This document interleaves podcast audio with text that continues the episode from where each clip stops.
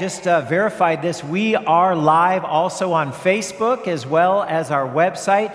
The advantage of being on Facebook is you can have a chat room, and our children's uh, ministry director, Amber, is there, and she is waiting to talk with you, answer any questions. If you have a prayer request, uh, if you uh, want some information about the church, you can put it right there in the chat room, and Amber's there to address your needs right now. So please do that if you could. Church family in Christ, as we get into this message about God's people, a biblical response to racism, I want to say these words to you right out of the gate. Um, not all of you are going to agree on everything that I say. I'm going to do my best to be biblically correct. And if I can, uh, I will do so, but I want you to know that, like every human being, I am flawed in my thinking sometimes and in my assumptions. I know that we are called to love our neighbor as ourselves, and we are to speak the truth in love. Those are two things that are non negotiable in the Christian life. And so let me just say out the gate that let's work together, friends. Let's work just as hard on unity as each one of us works hard on being theologically right. Can we agree on that? Great. Well, the year 2020, friends, has been quite a year of upheaval for the USA, not even talking about the coronavirus. The killings of George Floyd, of Ahmaud Arbery, of Breonna Taylor, and most recently the shooting of Jacob Blake have sparked a nationwide controversy about racial justice, both past and present. And equally bad, and this happened just uh, Sunday or Monday, equally bad was the shooting of two police officers down in the Los Angeles area in Compton. So, a July survey came out. Barna uh, is a Christian organization that does research on trends in the Christian faith.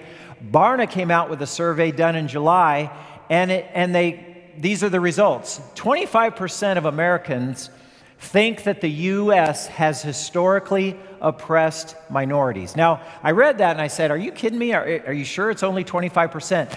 But that was up from only 7% the year before. So we're moving in the right direction. I think we still have some um, understanding to go to get there. 19% of Christians still say that race in America is not a problem at all. And that wouldn't be such a bad statistic, except compare it to 81% of black Christians say the U.S. definitely has a race problem. 33% of white Christians now say that U.S., our country, has a race problem. So we're trending in the, in the right direction in the white community, and I think these types of conversations will help us to get further in our understanding. But you can see just from the comparison of the white Christian uh, survey and the black Christian survey that we have uh, quite different perceptions in the racial reconciliation controversy going on right now in our country. My conclusion is this that most Christians are now increasingly acknowledging there is such a thing in the past as racial oppression, but they do not acknowledge as much the present racial injustices. So here's a reminder. Now, let me remind reminder of what these messages, these four messages we're going to give, and maybe even an extra one at the end in October, these messages are not about. They're not about politics, although a lot of people will take them politically.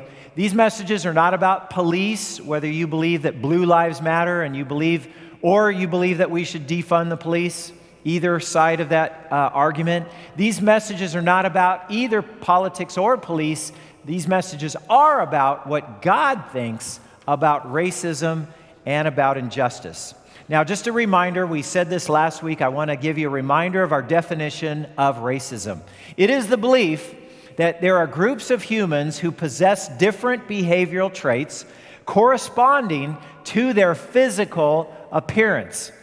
And because there's different physical appearances and different traits and, and activities and behaviors, that those races can be divided, and then somebody arbitrarily chooses that one particular race is superior over another particular race. It may also mean, uh, when you combine racism, it could mean prejudice. it could mean discrimination or antagonism directed against other people simply because, not based on their behavior at all or anything, and not even knowing the person. That's what prejudice is all about, prejudging somebody. But because simply a person is of a different race or a different ethnicity. So let me come out of the gate this morning saying these other words historically about racism in the United States and racism around the world. And the first thing is this racism, number one, racism and slavery have existed for thousands of years in, in almost every culture, in every nation around this planet. It wasn't something that, quote, only happened in the United States. So that's, that is one truth. The second truth is this. In Great Britain, eh, well, let me say something about the first one. In the United States, for example, in the Atlantic slave trade, and remember where, you know, 1619 is a big uh, number right now. It is, it is deemed the beginning of slavery in the United States when that Dutch vessel, the White Lion, brought the 20 captured Angolans over to Virginia, and they were uh, made indentured servants, was the term they used, but they were really slaves. They were bought for victuals or food. That's when it began, all the way until the official uh, government end of slavery in 1865 all the way up until that happened, there were about 600,000 slaves that were brought to the United States during those 250 or so years.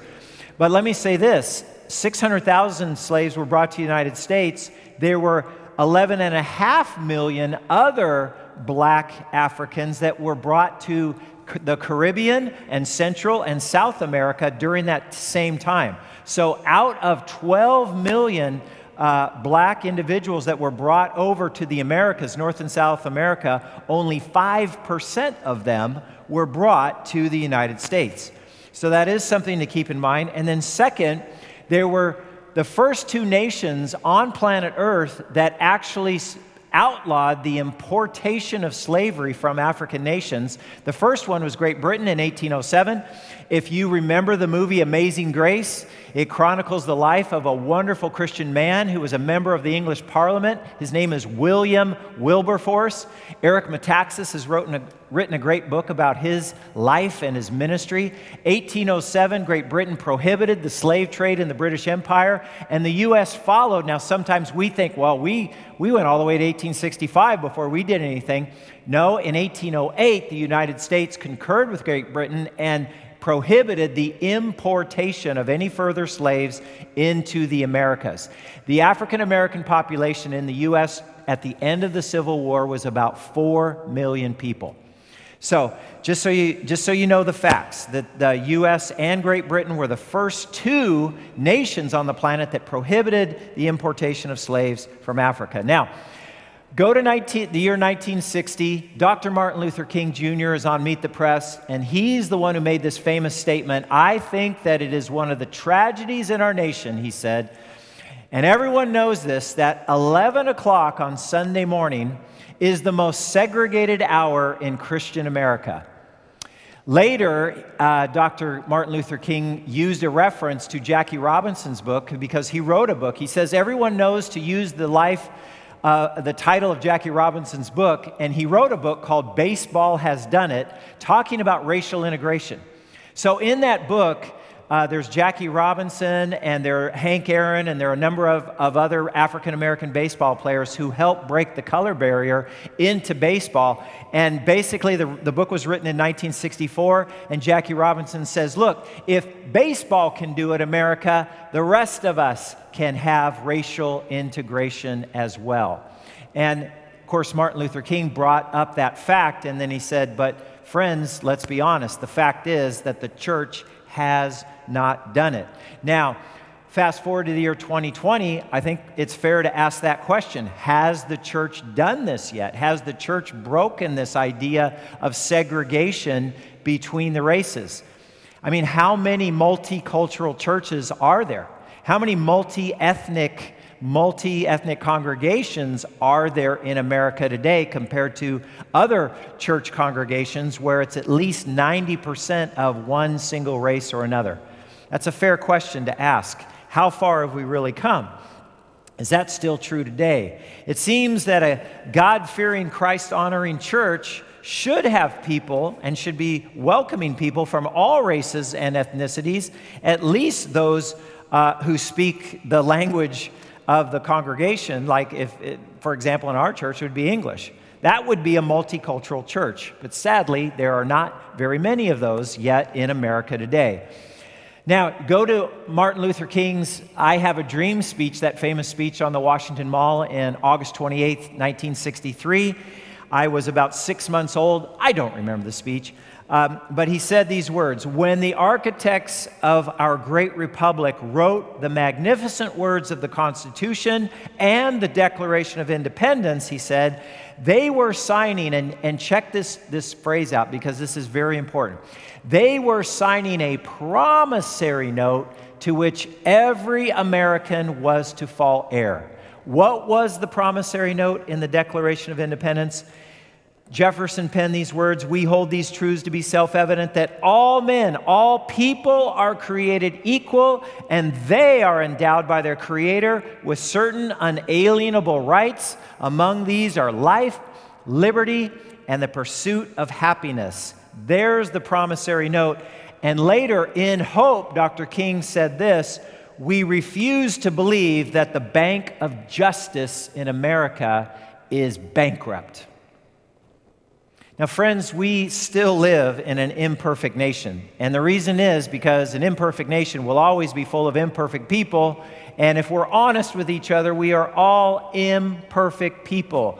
None of us has become completely like Jesus in the way we act or think or talk or feel about every other person. None of us completely loves our neighbor as ourselves as we ought to yet. But here's the point Friends, we should be getting a little better with each passing generations. In past times, generation to generations, we've exceeded in that goal. And other times, it seems we've taken a step back. So, you take a step forward, 1964, within a year of Martin Luther King uh, pass, or saying those words, I have a dream. Uh, in 1964, we have the Civil Rights Act, where it became illegal to discriminate against anyone based on race or color or religion or national origin or sex. And you think that would have solved all the problems right there? I wish, I wish it did. But I think the Civil Rights Act was a beginning of making good on, quote, the promissory note that Dr. King referenced that all people, regardless of race, regardless of background, they are created equal and last week we saw that racial equality, racial equality was God's intention from the very beginning. Do you remember those words in Genesis chapter 1 when God created mankind? Let us make mankind in our image, in our likeness. And he made them male and female in his image. And he said, Be fruitful and multiply and fill the earth. And so, friends, it, God's intention, we are all children of God. We're all made in His image red, yellow, brown, black, and white, a beautiful mosaic of variety, and every human being has equal value in God's sight. So, let's go back to okay, this is the way how God sees people, how God feels about every human being, equally valuable in His sight. All equality. Remember that quote that we had from Galatians last week. There, there is neither Jew nor Greek. There's neither slave nor free. There's neither male nor female, for you are all one in Christ Jesus. So there's God's dream. Uh, but here's the problem all of us have blind spots. What is it, friends? What is it that makes it hard for you and me to treat every other person around us as equal and equally valid? Because what we've proven, I mean, the Civil Rights Act came out in 1964. That's 56 years ago, and, and we're not there yet. So it can't just be about the laws in our country that make everything right. It has to be about the way that you and I treat each other every day. It has to be about the way you and I treat each other when we encounter each other at the store or in our neighborhoods or in a parking lot or at the movie theater if, we, if they ever open up again, or at the bowling alley if they ever up, open up again, in our neighborhoods. It matters what we mutter under our breath, even when we're watching a news program and we think nobody around us can hear or that everybody in the room around us agrees with what we're saying or what we're muttering. Because the truth is, friends, that we have what, is, what are called blind spots. Do you know what blind spots are?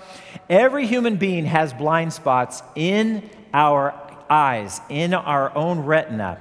They are somewhere in your retina, these blind spots. They're devoid of light receptors. And so these blind spots on our retinas, they, uh, they have no visual path to the, to the areas, the cortex of your brain that acknowledges the light and turns it into an image.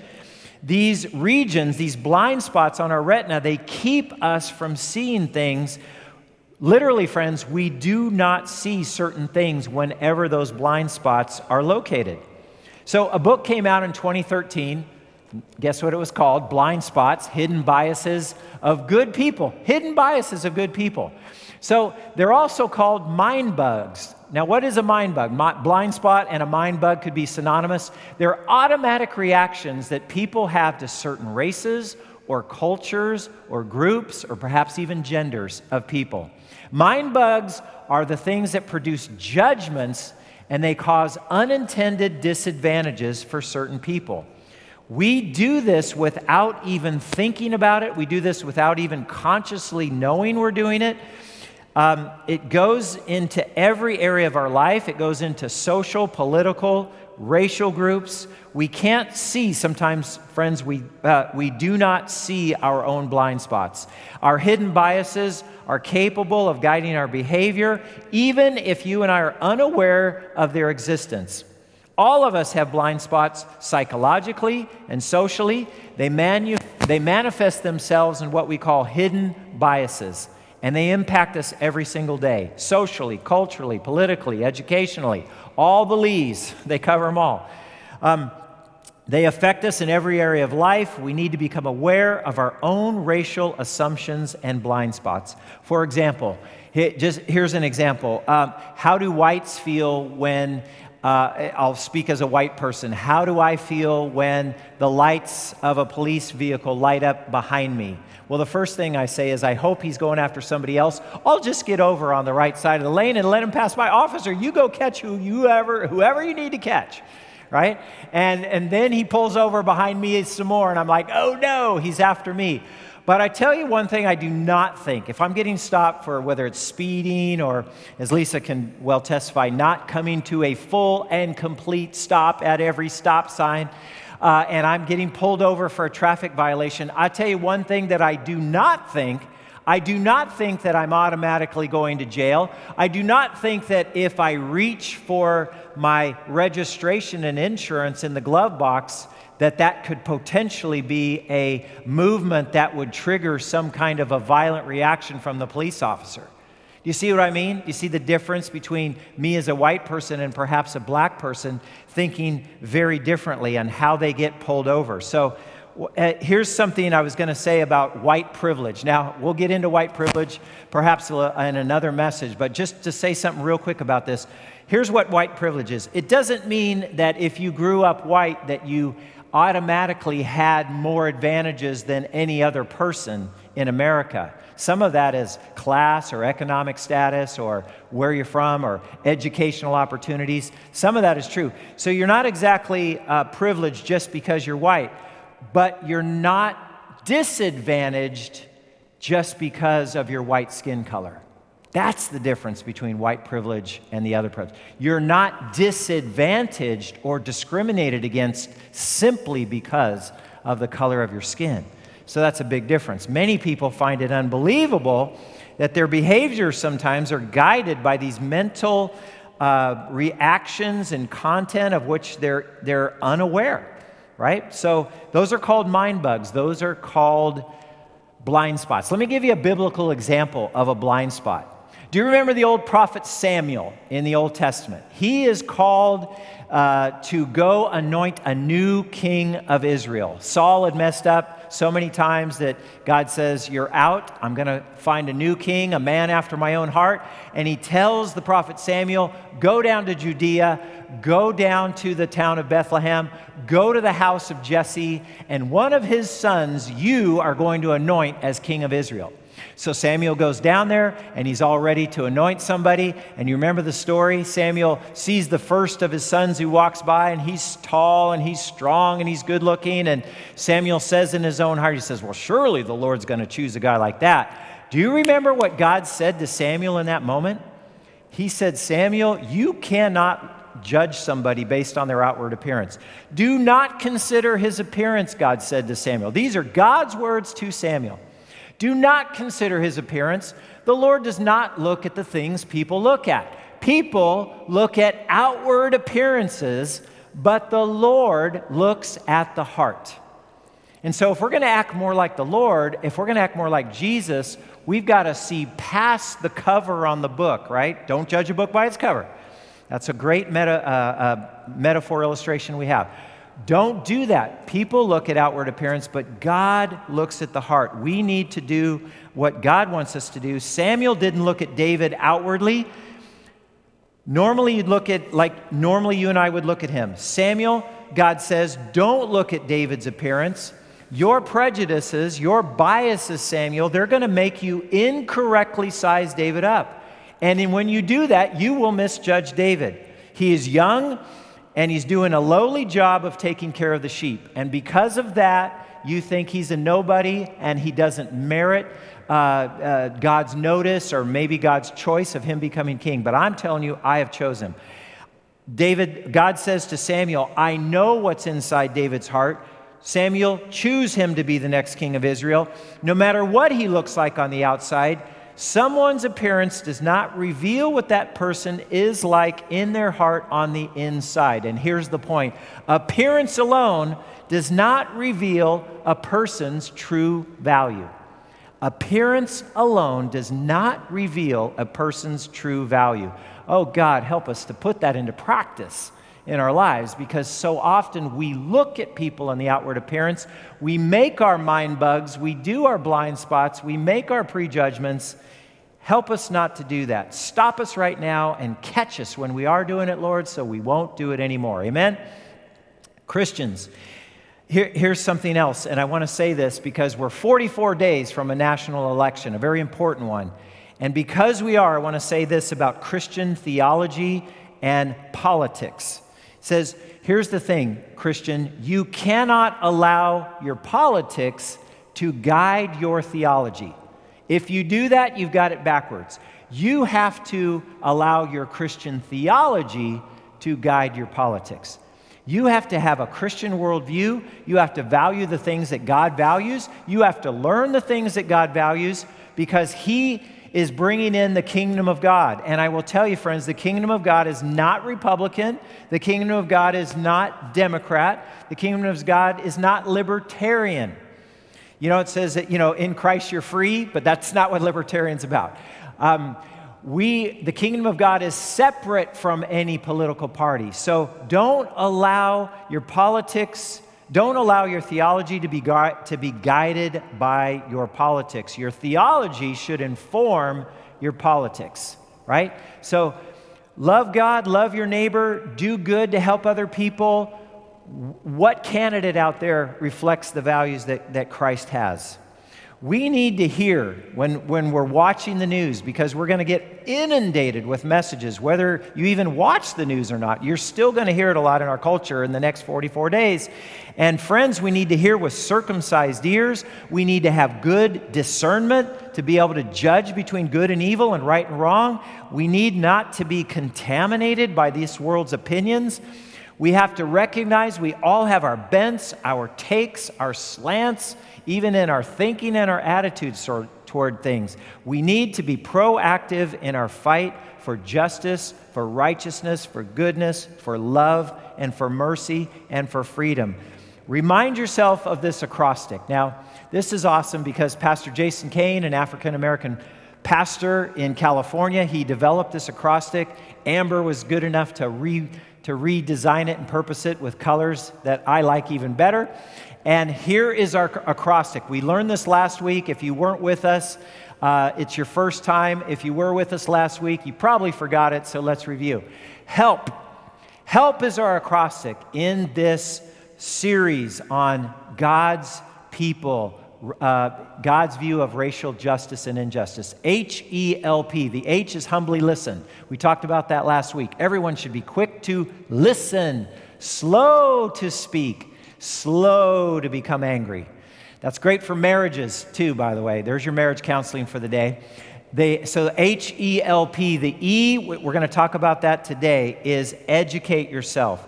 Humbly listen, educate yourself, love your neighbor, and persist in taking action. We'll talk about the L and the P in the weeks ahead. Right now, let's talk about educate yourself, right? Proverbs 4 7 uh, says this getting wisdom. Getting wisdom is the wisest thing you can do. And whatever else you do, develop good judgment. How do you develop wisdom? Proverbs says it very clearly. The fear of the Lord is the beginning of wisdom. Knowledge of the Holy One is understanding. So get wisdom, educate yourself, know what God thinks about something. Knowing there's more than one version of somebody claiming that they have the absolute truth. If you listen to one particular news channel, I'd recommend you for just try it. Try it for a half hour. Your head might explode, but it probably won't uh, try going to the other aisle. If you listen to MSNBC or CNN, try going over. did I really say that? Try going over to Fox News and listen to Fox News for a little while. If you only listen to Fox News, try crossing that divide, and oh, it's a big one, and go over to MSNBC or CNN and watch that and say, God, please show me what is true. Please give me discernment as I listen to this and listen to what's going on. I did that this weekend in the last couple of days. It was all around Ruth Bader Ginsburg and her passing and what's going to happen with the Supreme Court nominee and all this stuff. You will hear two completely different views on both sides of the news channels. So, watch the news, yes, but pray to God. Ask Him to give you wisdom and discernment. Let's talk about our verse for today.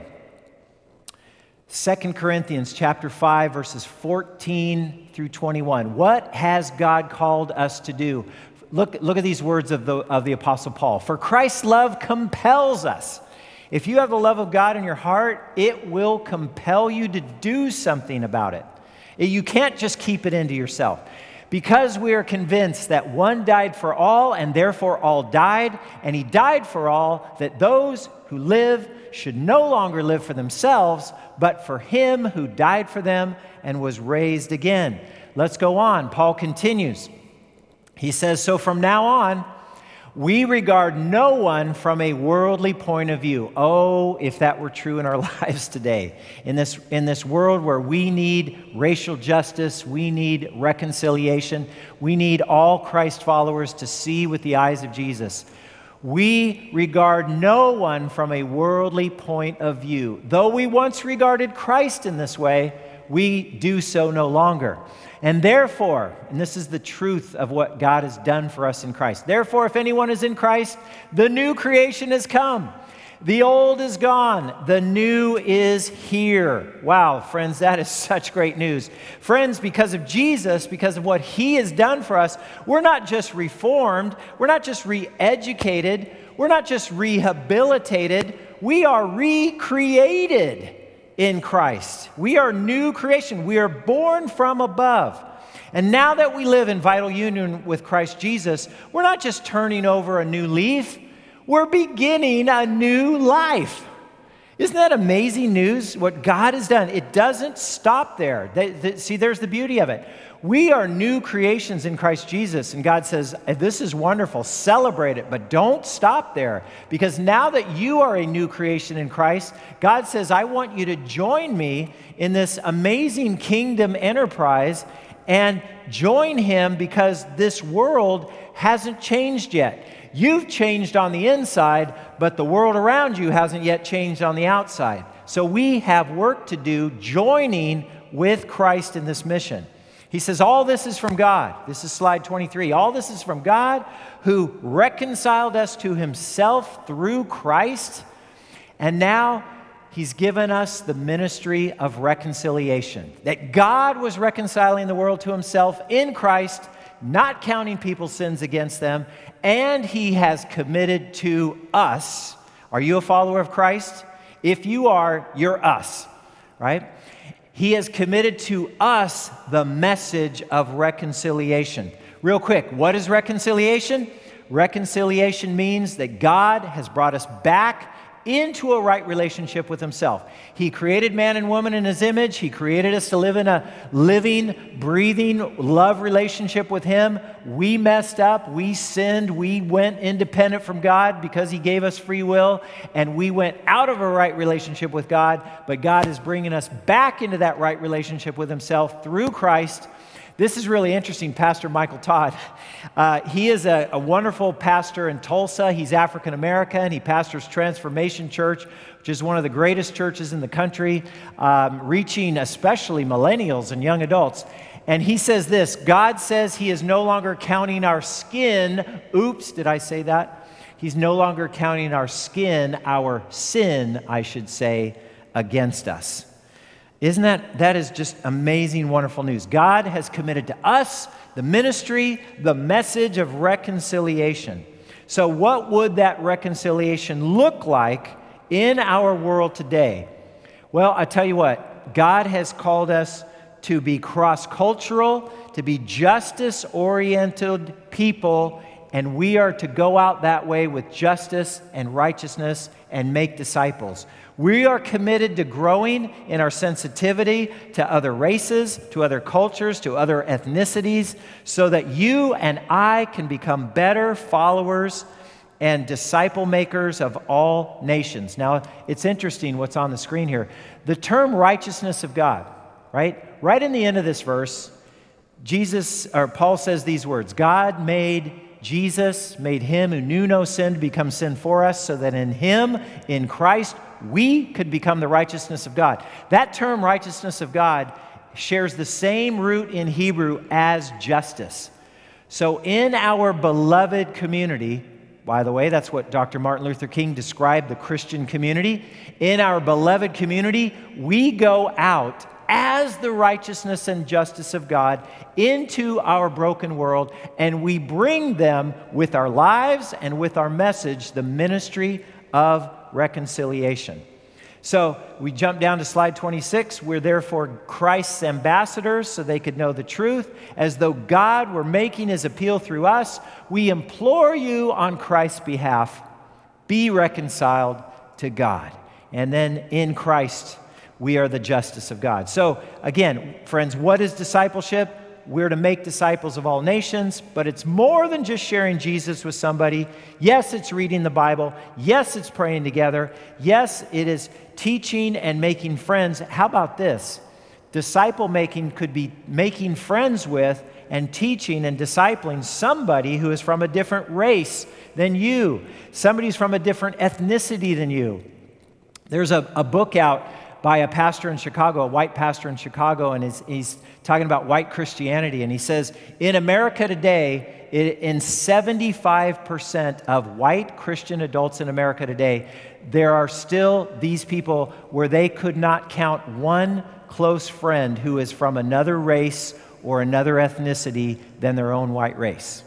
Okay, so if that is the case, then the white Christians in America have a little work to do in racial reconciliation, in the ministry of reconciliation to all peoples, all tribes, languages, and people.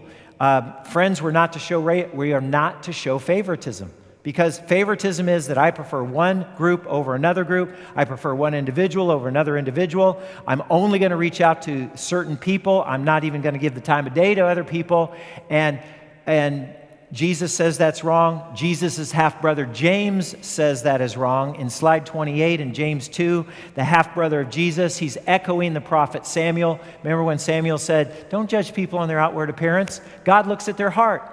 James says to this in, in verses 8 and 9. He says, If you, if you're a follower of Jesus, he says, if you really keep the royal law found in Scripture, which is love your neighbors yourself, you're doing right.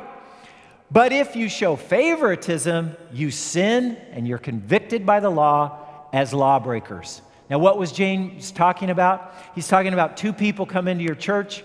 One of them is well dressed, wearing fine robes, wearing gold jewelry. Another one comes in in shabby clothes, looks like a homeless person off the street. You give preference to the well to do person. You barely acknowledge the other uh, person who, based on their outward appearance, doesn't look worth the time of day to you.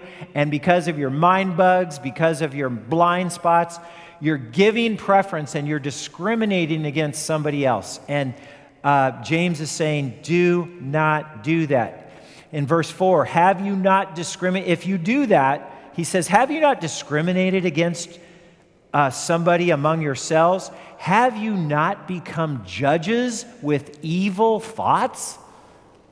Wow, that's, if you take that to heart, the next time you prejudge somebody, the next time you mutter under your breath at watching a news channel, the next time you prefer one person over another because it's your preferred race or gender or economic status or something like that, the next time you do that, remember those words.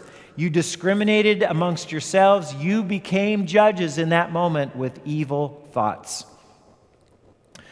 Living out the royal law is what Jesus means by loving your neighbor as yourself. You know, we have a checkered history in America. Uh, when I grew up with American history, I heard nothing mostly but good about American history.